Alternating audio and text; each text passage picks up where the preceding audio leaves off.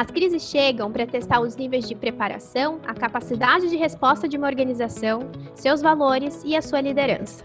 Em momentos como esse, é fundamental ter um mindset preparado para enfrentar essa fase da melhor forma e orientado à procura de novas oportunidades. O cenário atual fez com que o jogo virasse e, para ajudar você a jogar conforme as novas regras, nós trouxemos o Rodrigo Werneck, CEO da Agência Cúpula, para bater um papo com a gente sobre como agir diante das adversidades no episódio de número 37, Estratégias de Gestão de Crise para Agências de Marketing Digital. Essa é a segunda temporada do podcast Show Me The ROI, um conteúdo direcionado às agências parceiras da RD. A cada semana, um novo episódio. Em cada episódio, novos convidados para oferecer a você, parceiro, dicas e estratégias para estar sempre um passo à frente nos temas de marketing, business, vendas, gestão e, claro, cada um dos nossos produtos de RD Station. O meu nome é Priscila Aimé, eu faço parte de um time de especialistas de capacitação de parceiros aqui na RD. Eu vou intermediar esse episódio junto com o meu parceiro de equipe, o Gênesis Garcia. Rodrigo, seja muito bem-vindo a mais um episódio do Show Me The ROI. Estávamos sentindo saudade das suas contribuições aqui, viu? Oi, Pri. Obrigadão pelo convite, né? Fico muito feliz em poder compartilhar um pouco do que a gente está fazendo no meio dessa tempestade. Está sendo super intenso, mas tenho certeza que a gente vai sair muito mais forte dessa loucura, né, que está sendo o coronavírus. Então, vamos compartilhar aí um pouquinho do que está rolando dentro da cúpula e no mercado imobiliário. Sem dúvida, eu estou com você no pensamento, viu? E vou aproveitar o momento para agradecer também ao Gênesis, que está conosco na participação de hoje, intermediando esse podcast. Gê, seja muito bem-vindo. Obrigado, Pri. Obrigado, Rodrigo. É uma honra inenarrável estar com vocês aqui mais uma vez. E, cara, eu tô animado para esse episódio, hein? Gestão de crise, no meio dessa muvuca que a gente tá, eu acho que vai ser um papo muito, muito legal, não só pra gente gravar aqui esse episódio, mas também para os nossos parceiros ouvirem aí e se adequarem ao momento. Sem dúvida, sem dúvida. E vamos começar, então, por um dos pontos que gera grande dificuldade, né? Na cabeça, principalmente, de todos os que estão ali nos ouvindo. Mas antes mesmo da gente começar por essa primeira pergunta, a gente vai tentar dividir esse episódio em dois, falando a princípio de uma gestão de crise interna, para depois a gente passar sobre essa gestão externa. Para a gente começar então, Rodrigo, queríamos entender um pouquinho sobre qual é o mindset que você utiliza nesses momentos. A gente sabe que tão importante quanto a gente saber lidar com aquela situação, é como a gente está enfrentando toda aquela informação que chega ali na nossa cabeça, tudo que a gente precisa gerenciar conosco mesmos, né? E uma das coisas que a gente ouviu recentemente é que você trabalha muito bem quando acontecem esses momentos de crise. Quer dizer, numa rotina normal você já faz tudo muito bem ali, mas que você tem ideias muito bacanas nesses momentos, que sabe aproveitar da situação para, claro, encontrar o copo meio cheio, né? Então, nos explica um pouquinho sobre o que se passa ali na sua cabeça, qual é o mindset que você utiliza nesses momentos de incerteza, que é o que a gente está vivendo hoje. Então, Pri, nessa fase, né, que a gente está vivendo, assim, de tantas incertezas, eu acho que tem um ponto que é o que deve falar mais alto, que precisa falar mais alto, que é a sobrevivência.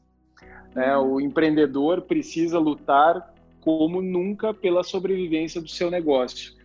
Então, isso sempre foi o que me orientou nesses momentos de muita dificuldade.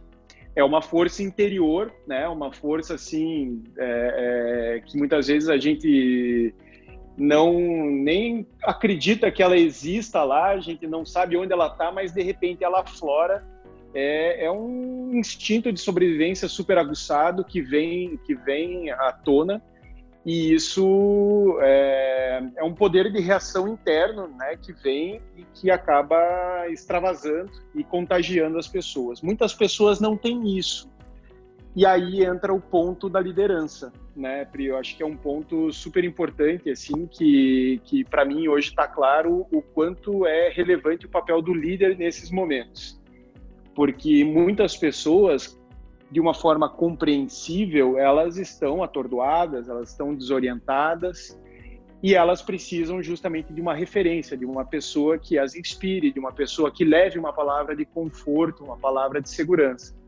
Então, hoje, eu tenho me dividido nessas duas frentes, né? Uma frente de pessoas, de levar segurança, de confortar o meu time, os meus clientes e o mercado em que nós atuamos, né? A Cúpula, ela é 100% especializada no mercado imobiliário, então só trabalhamos para incorporadoras imobiliárias e a gente está abraçando inclusive o mercado imobiliário, levando para o mercado uma visão de soluções, né? Não, eu não diria nem de otimismo, mas de soluções, o que dá para fazer nesse cenário hoje. Tem muita coisa que dá para fazer e a gente está apresentando essas perspectivas. E por outro lado, né, complementando essa faceta de pessoas, essa pegada de pessoas, tem a pegada da sobrevivência.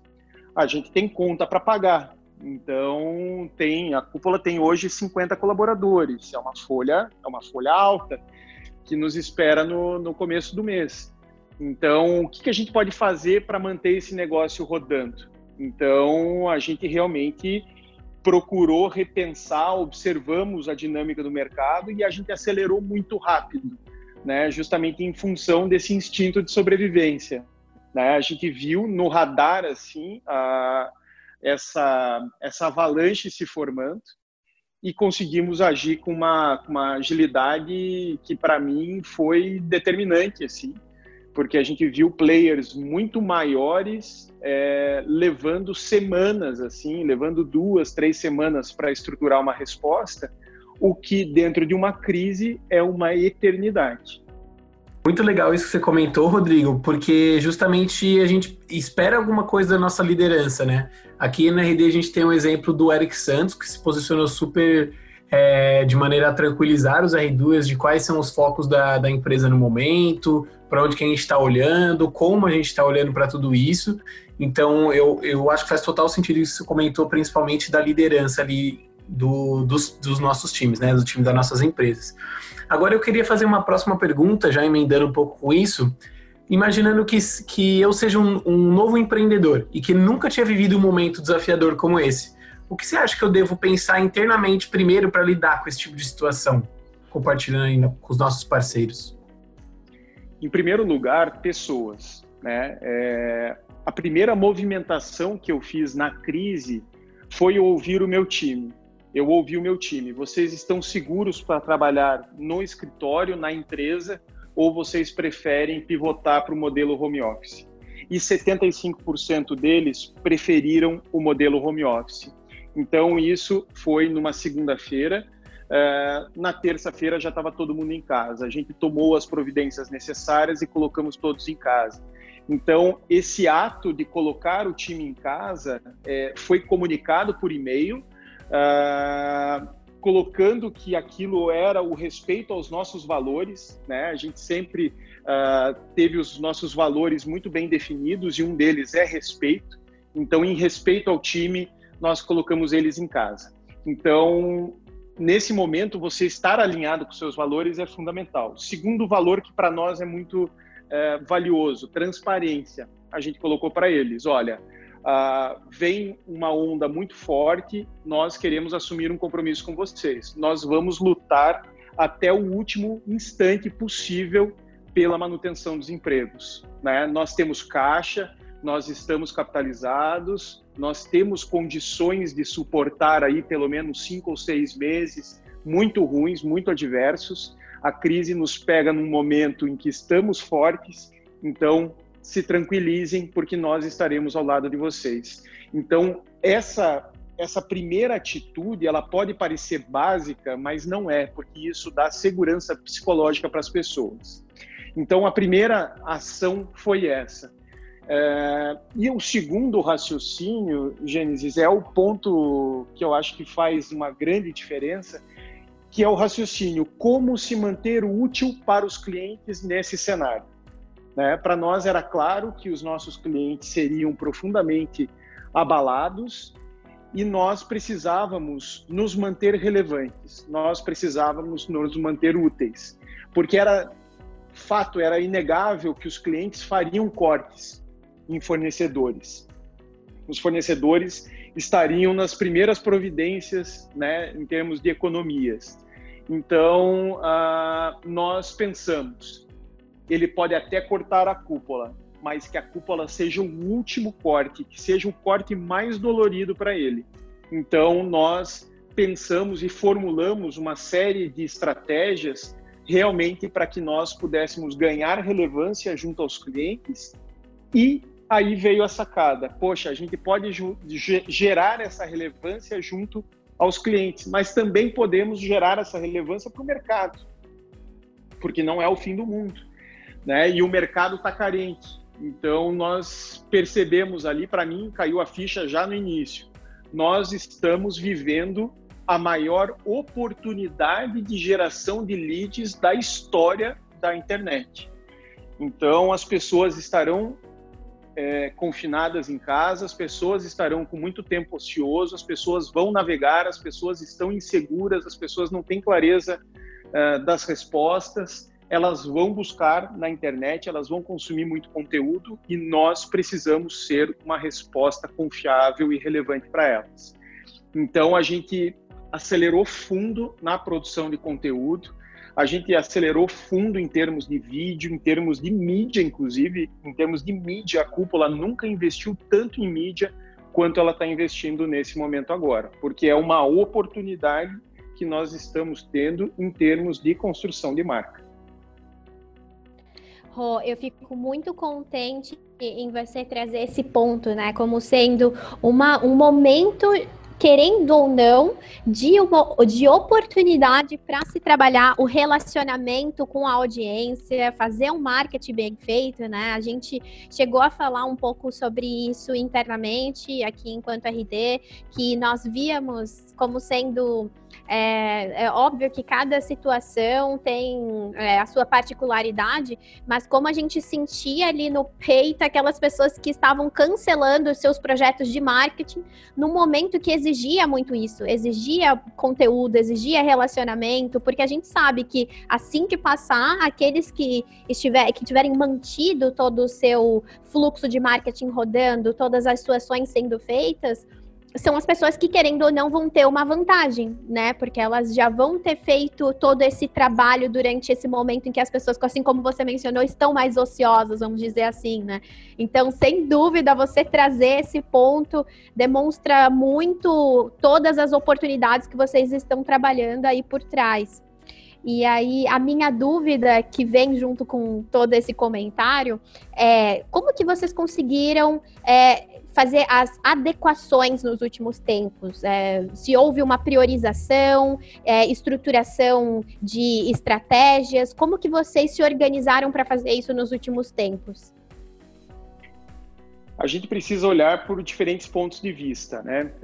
Vamos começar pelo que há de mais importante, né? De novo, pessoas. O nosso time, ele vinha já muito bem estruturado, o nosso corpo de líderes é um corpo muito sólido, então hoje nós temos um grupo de líderes entre os quais você tem apenas uma pessoa com menos de 2 anos de casa. Então os líderes já eram líderes que vinham sendo preparados, né, evoluindo em termos de práticas de liderança.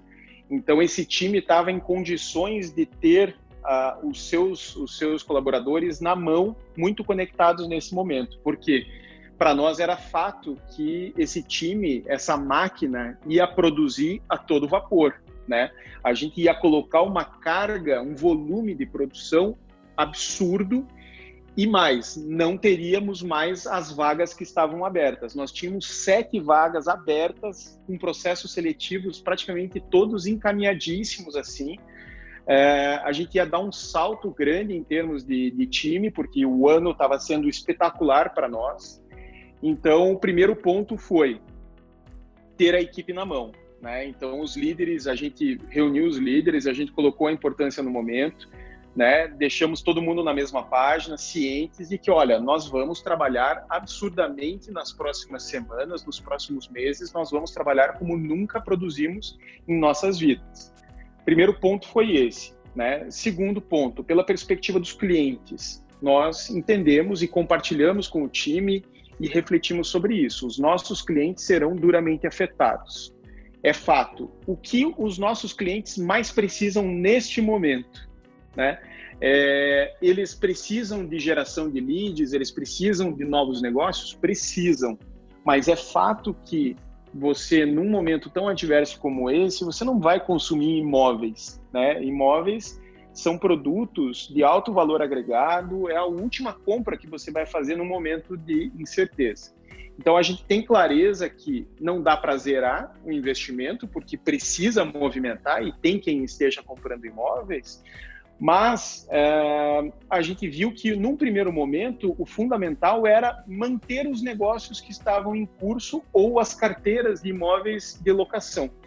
Então, a gente acelerou muito forte na manutenção dessas carteiras de locação, né? Nós passamos a prover para os nossos clientes entregáveis que nenhum concorrente faz. Por exemplo, nós passamos a prover um treinamento em comunicação não violenta.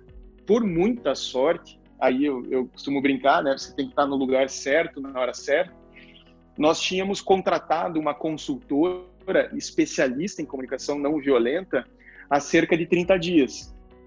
Então, nós estávamos com a pessoa certa, na hora certa, no lugar certo, e disponibilizamos esse entregável para os nossos clientes. Essa consultora passou a fazer treinamentos das equipes dos nossos clientes para que elas pudessem negociar contratos de locação, né? Essa consultora tem formação jurídica, é especialista em direito imobiliário, talento que, inclusive, é um alto investimento para nós, mas que está se pagando plenamente nesse momento, né, tão desafiador.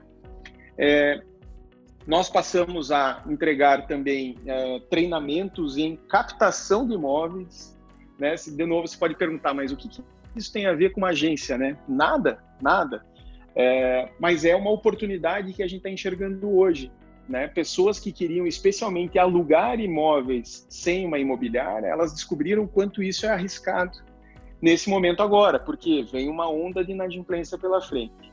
Então, nós começamos a pensar com a cabeça do cliente e pensar olhando o negócio do cliente de que forma nós poderíamos ser mais relevantes nesse momento.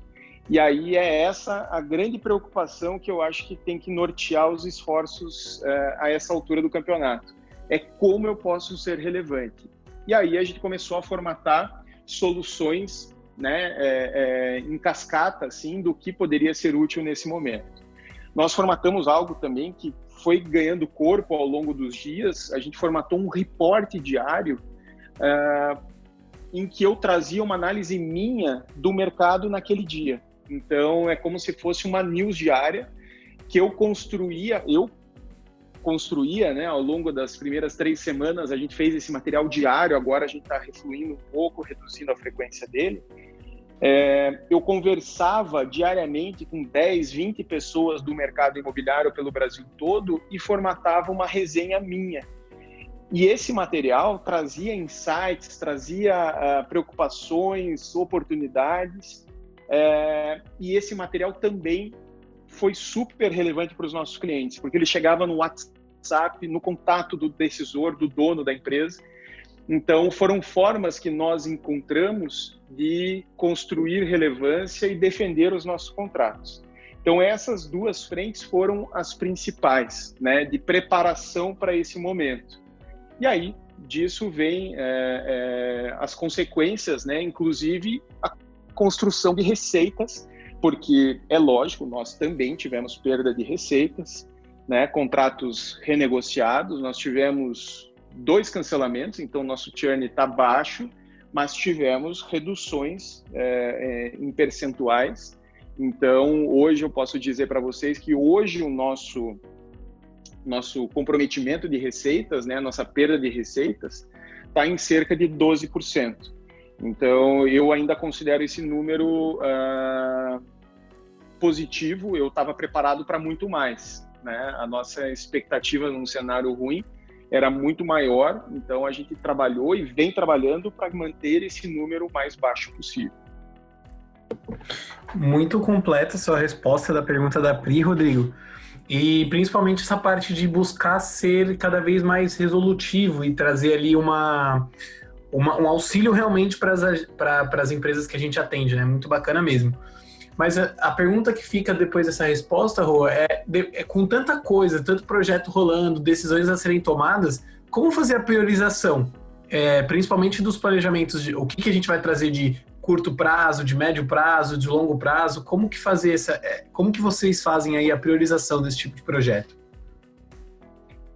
Num primeiro momento, o objetivo era não deixar os clientes a pé, né? Os clientes precisavam se manter ativos e a gente entendia desde o primeiro momento que os clientes precisavam estar rodando.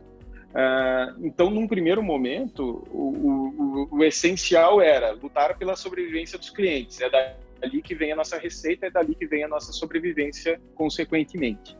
Então, os gerentes de contas, né, dentro da cúpula, eles se conectaram com os clientes de uma forma muito intensa, contatos diários, buscando trazer do cliente o momento dele, a preocupação dele, a ansiedade dele. Então, num primeiro momento, foi isso. Foi uma conexão muito profunda com os clientes, por parte das gerentes de contas, né, que são os nossos executivos que estão num relacionamento estratégico com o cliente. Os nossos gerentes de contas têm o apoio dos atendimentos, que cuidam de questões operacionais.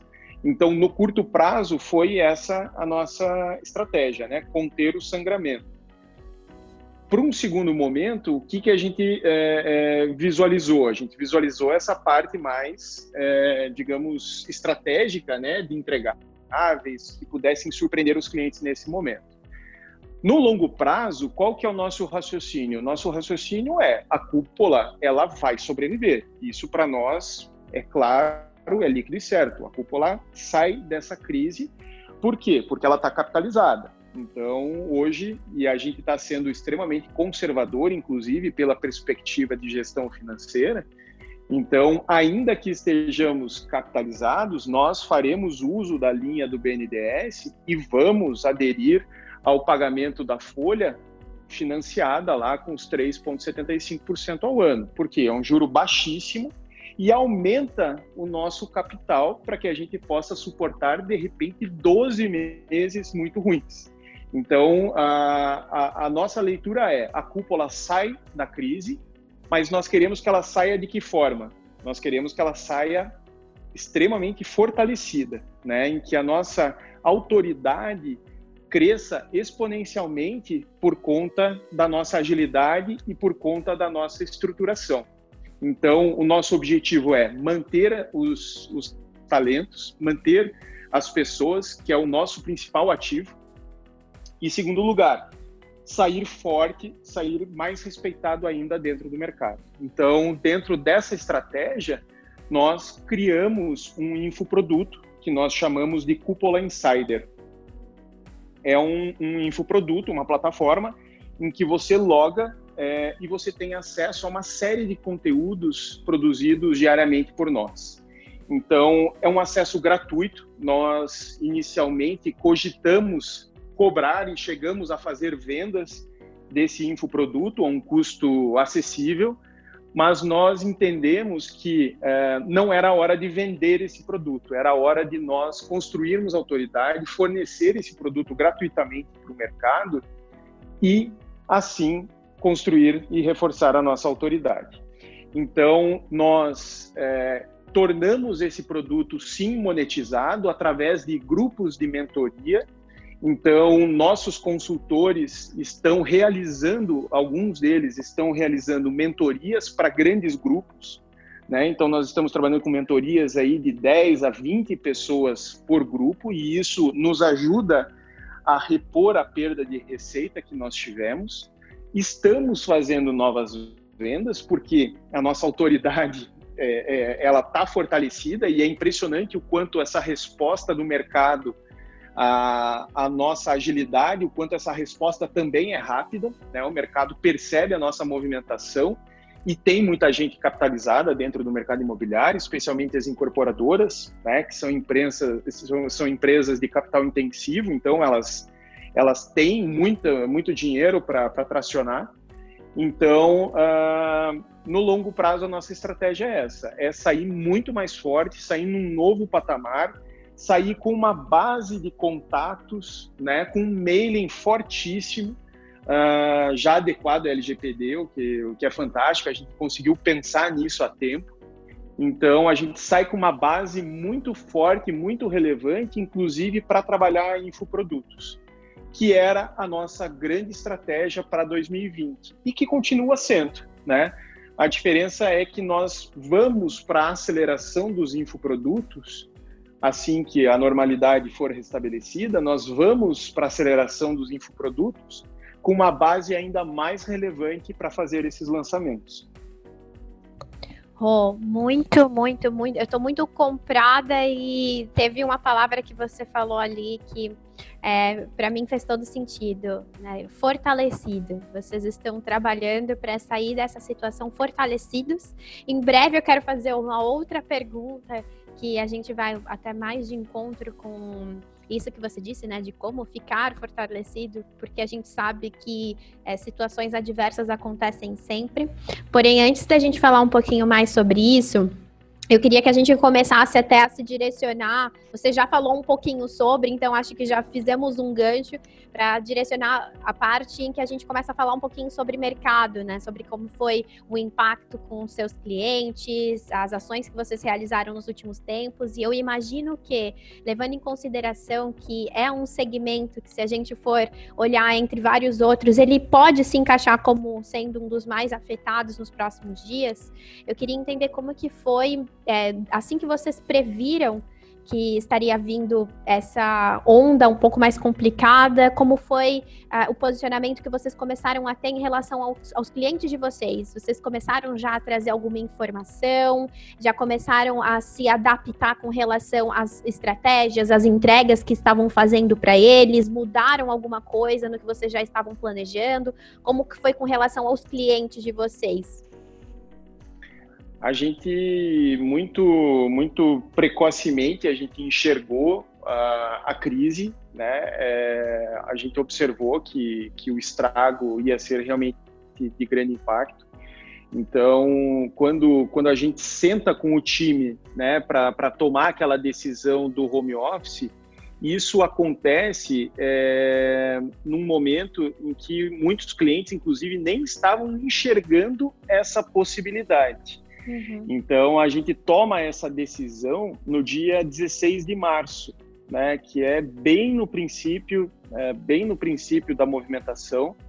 Então, ali, a primeira medida que a gente observa que é inevitável é a pauta, da forma como ela foi estruturada para a semana do dia 16 de março, essa pauta seria completamente repensada.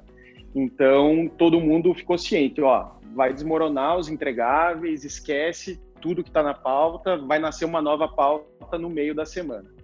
Então, a gente passou a orientar os clientes, a gente percebeu que tinha muitos clientes ainda sem cair a ficha, né? Gente de férias, gente viajando, gente voltando de férias, pessoas desconectadas do seu negócio, e a gente deu um recado, ó, a crise é séria, é grave o que está acontecendo.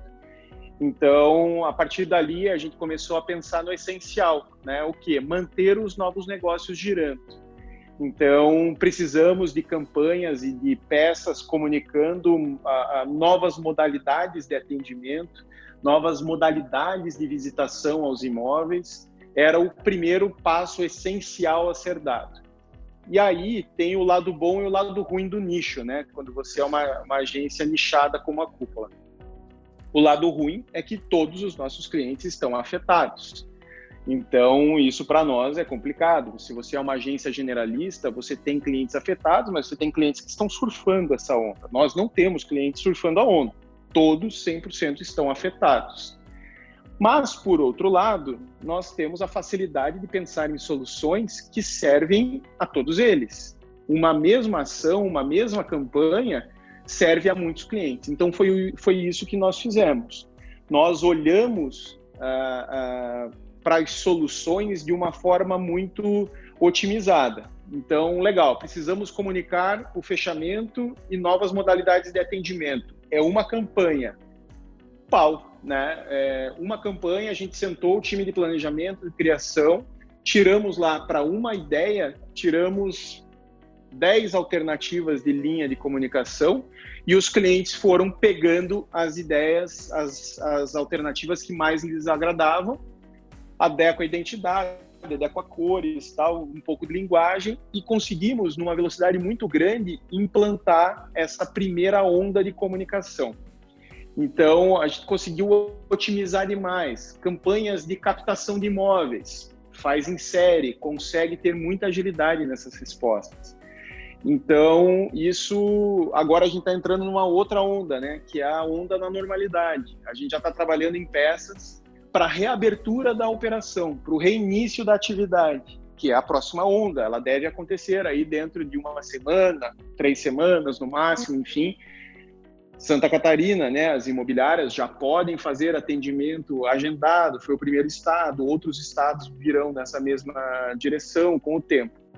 Então, isso, em termos de operação, nos deu muita agilidade, nos deu muita assertividade, e o resultado disso a gente está aferindo nessa semana agora. A gente está concluindo o nosso NPS trimestral. A gente ficou muito relutante, né, pensando, será que rodamos o nosso NPS no meio da crise, né? Será que é o momento? Será que os clientes vão parar para responder? E a gente está concluindo esse trabalho com um nível de satisfação impressionante, assim, de longe o nosso melhor resultado no NPS. A gente está beirando 70 no NPS, o resultado de 70 que para nós é muito expressivo, assim, um crescimento muito grande. Então a gente está muito feliz porque é a prova de que os clientes foram atendidos dentro das suas demandas, dentro das suas expectativas, ainda que a geração de negócios tenha sido duramente comprometida. Nossa, que bacana esse NPS, hein? Muito legal, né? Um número bem expressivo, assim, 70, assim, é um número que a gente corre bastante aí para encontrar nos NPS, assim, como um benchmark mesmo. Então, parabéns aí para toda a operação da Cúpula e para você também, né, principalmente. Ô, Gê, só aproveitando aqui o gancho, te cortando, desculpa, mas levar aqui em consideração que quando a gente tem um retorno do cliente que está passando por uma situação super difícil, que está com várias coisas na cabeça e ainda assim ele parar para falar, gostei do resultado, estamos felizes, realmente é para aplaudir de pé. Parabéns pelo resultado mesmo, Rodrigo. Valeu, gente, muito obrigado. E só dando continuidade na questão do fortalecido, né? Só queria perguntar para você, Rodrigo, a gente sabe que esse momento vai passar, como você falou, essa primeira onda assim, de crise mais forte, ela vai passar, só que ainda assim, a gente pode passar por outras situações igualmente difíceis lá na frente, certo? Então, como que a gente pode sair fortalecido dessa crise, dessa primeira onda, e mesmo assim estar preparado para os percalços assim, que a gente tem, que são inerentes ao empreendedorismo? O que você acha? Olha, Gênesis, tua pergunta é muito boa, porque realmente nós estamos tendo uma oportunidade de aprendizado incrível. Então, dessa crise, a gente precisa levar lições que nos fortaleçam, que nos permitam enfrentar outras crises dessa natureza no futuro, sendo bem-sucedidos. Então, acho que alguns aprendizados são evidentes. A dinâmica do home office, né, ela sempre tida, né, como um tabu, assim, você tem grandes startups aí, unicórnios que trabalham em prédios inteiros, alugados, enfim, uma coisa que chega a ser um contrassenso, né? E o que a gente viu? Que a nossa operação roda no home office, que é possível sim uma empresa de serviço, como uma agência, trabalhar em home office. Então hoje eu confesso que eu estou repensando o tamanho da minha estrutura. Eu tenho hoje uma estrutura de 400 metros quadrados, alugada, que representa aí 3% do meu faturamento. Preciso dessa estrutura? Eu estou começando a me convencer que não. Segundo lugar, você, a partir do momento que você trabalha no regime home office, você tem mão de obra ilimitada. à tua disposição. Você pode trabalhar com profissionais que sejam melhor qualificados, que estão distante da sua operação fisicamente. Então, essa também é uma oportunidade que se abre. E isso, acho que agora, no desfecho dessa crise, o volume de mão de obra qualificada disponível vai ser enorme. E quem tiver capitalizado, fortalecido, com um projeto muito forte, vai se dar muito bem, porque vai conseguir subir a régua, né, de qualidade das pessoas dentro da sua operação.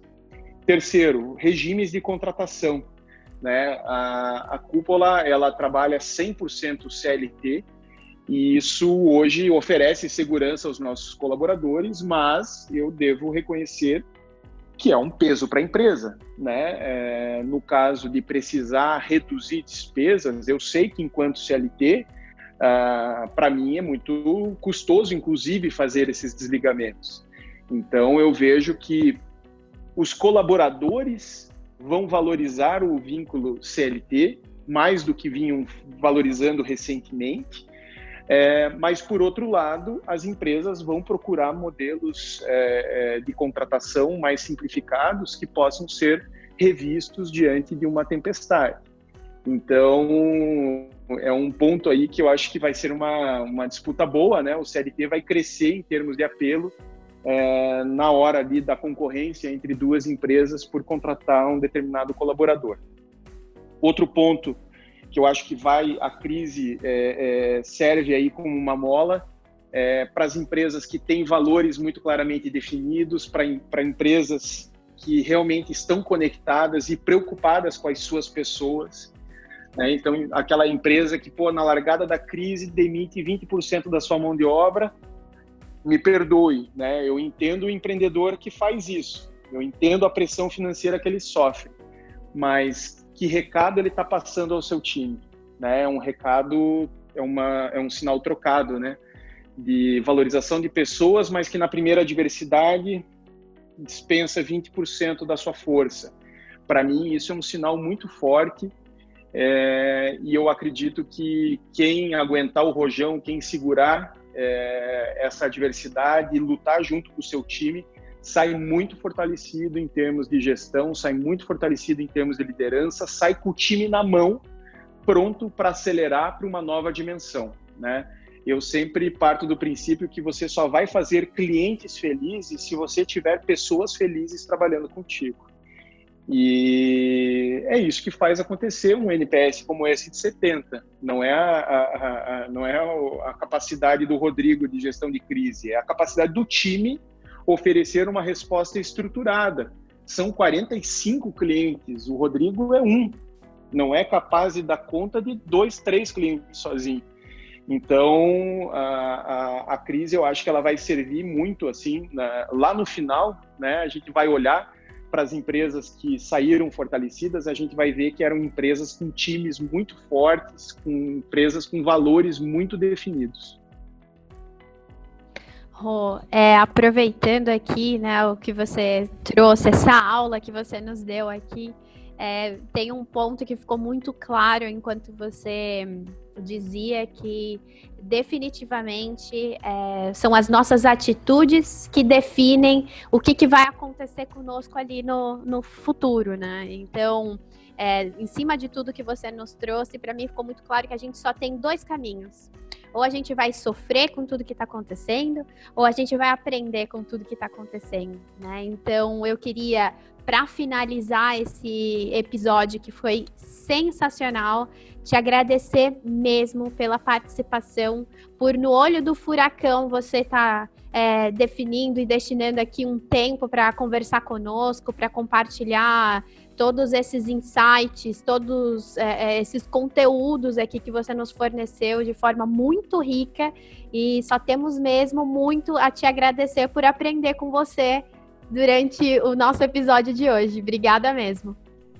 Eu que agradeço, Pri, Gênesis, fiquei muito feliz com o convite de vocês. Eu sou um dos especialistas, né? Estou dentro dos grupos de mentoria da RD, A RD marca um divisor de águas na história da Cúpula, um momento em que nós aceleramos demais o nosso crescimento, então eu sou eternamente grato à RD e para mim faz todo sentido estar compartilhando um pouco da nossa história, inspirando e dando novas perspectivas aí para o ecossistema. Então contem sempre comigo aqui, um parceiro para a vida toda. Sem dúvida, ninguém pode deixar as portas abertas para a gente, viu? Que a gente sempre conta mesmo, mas muito obrigada de verdade. E Gê, é um fato que eu não posso finalizar esse episódio sem agradecer também a tua participação. Muito obrigada, inclusive, por ter colaborado fazendo essa última pergunta aqui, que fechou com chave de ouro, foi maravilhosa. Obrigada mesmo pela sua participação.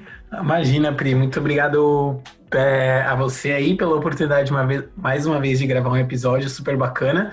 Desculpa não ter falado que estava direcionando para o final. Meu Deus, é a frase que eu mais gosto de falar durante o episódio, eu não falei. Mas brincadeiras à parte, obrigado, Rodrigo, pela essa verdadeira aula que você deu pra gente sobre gestão de crise. Realmente é um material que vai ajudar muito nossos parceiros a botar o pé no chão e pensar em novas estratégias aí para sair dessa onda da melhor forma possível. Obrigadão mesmo. Verdade. Valeu, gente. Contem sempre comigo. Obrigada. E claro, para você que está aí nos ouvindo do outro lado, muito obrigada por estar nos acompanhando. A gente deixa aqui, além do nosso agradecimento, um pedido para que vocês, se tiverem alguma dúvida ou então sugestão de tema que vocês querem que a gente debata nos próximos dias, envie ali um direct no @rd.partners, o nosso Instagram oficial, porque a gente quer colaborar cada vez mais com vocês e com as dores que vocês estão sentindo ali no dia a dia. Então, não esqueçam de estar conosco nos próximos episódios dessa segunda temporada, que eles vão vir sim, com novos convidados muito especiais e, claro, ainda mais Show Me The ROI. Até mais, gente. Tchau, tchau. Tchau, tchau.